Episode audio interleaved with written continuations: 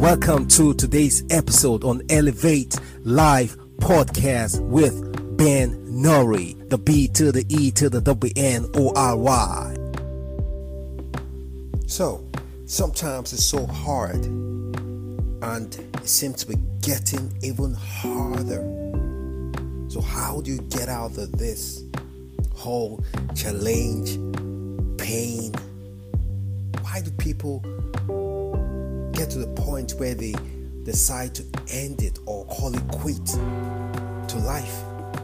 And this is, and I'm not just talking about people that are broke or people that don't have money.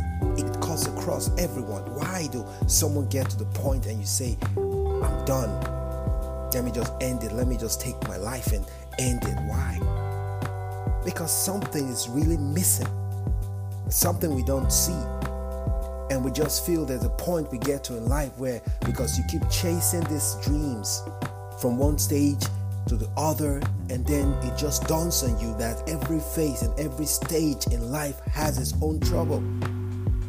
First you complain for those that don't have money. You say oh i'm not wealthy. When i'm wealthy i have peace. I'll be happy. And then the money comes and you discover that that stage or that phase in your life has its own challenges Others will say, Oh, I'm single, I need to get married. When I'm married, I'll be settled, I'll be happy, I'll be peaceful. And when you get married, you now discover that that comes with its own challenges. Others will say, Ah, I don't have a child. Oh, when I have a child, I'll be happy and all that. Then when you start having children, you now know that that is a phase on its own and it comes with its own challenges. So, where does the solution lies to all this? There's something missing. There's something you have to get that will give you peace.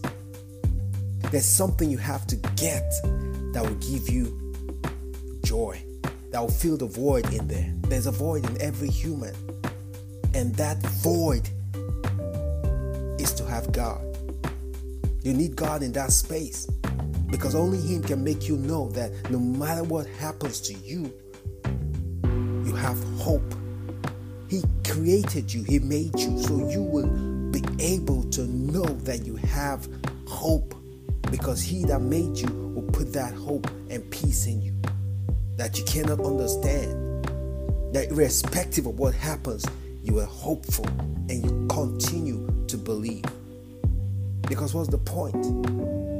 You complain. Everything you complain about that you don't have, or you want to have, or you need to have, or you don't have, some, something you have that you think is too little or you, it's not enough for you, is someone else's miracle.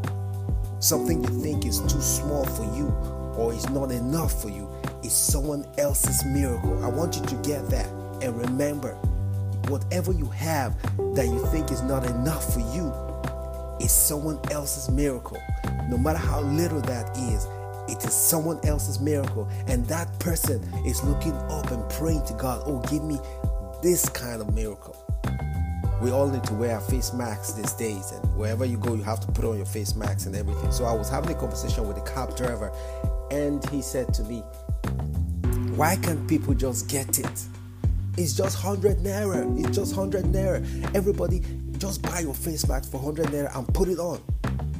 So I drew his attention to something. I said, You have the 100 to buy the face mask, but do you know there are people that can't afford that?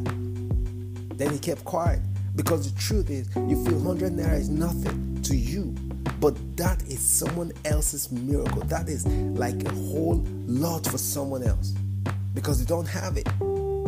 They don't. So don't use your experience to, to judge other people. Don't just generalize things. You have to sit and think, and that's how you'll be able to appreciate life more and be able to know that every phase, every stage has challenges, and you have to brace up to them and face them because you are living in someone else's miracle, and you have to appreciate that as you elevate one step at a time without crying. Thank you for listening. We'll do this again next week. signing out the B to the E to the double N O R Y. Bye.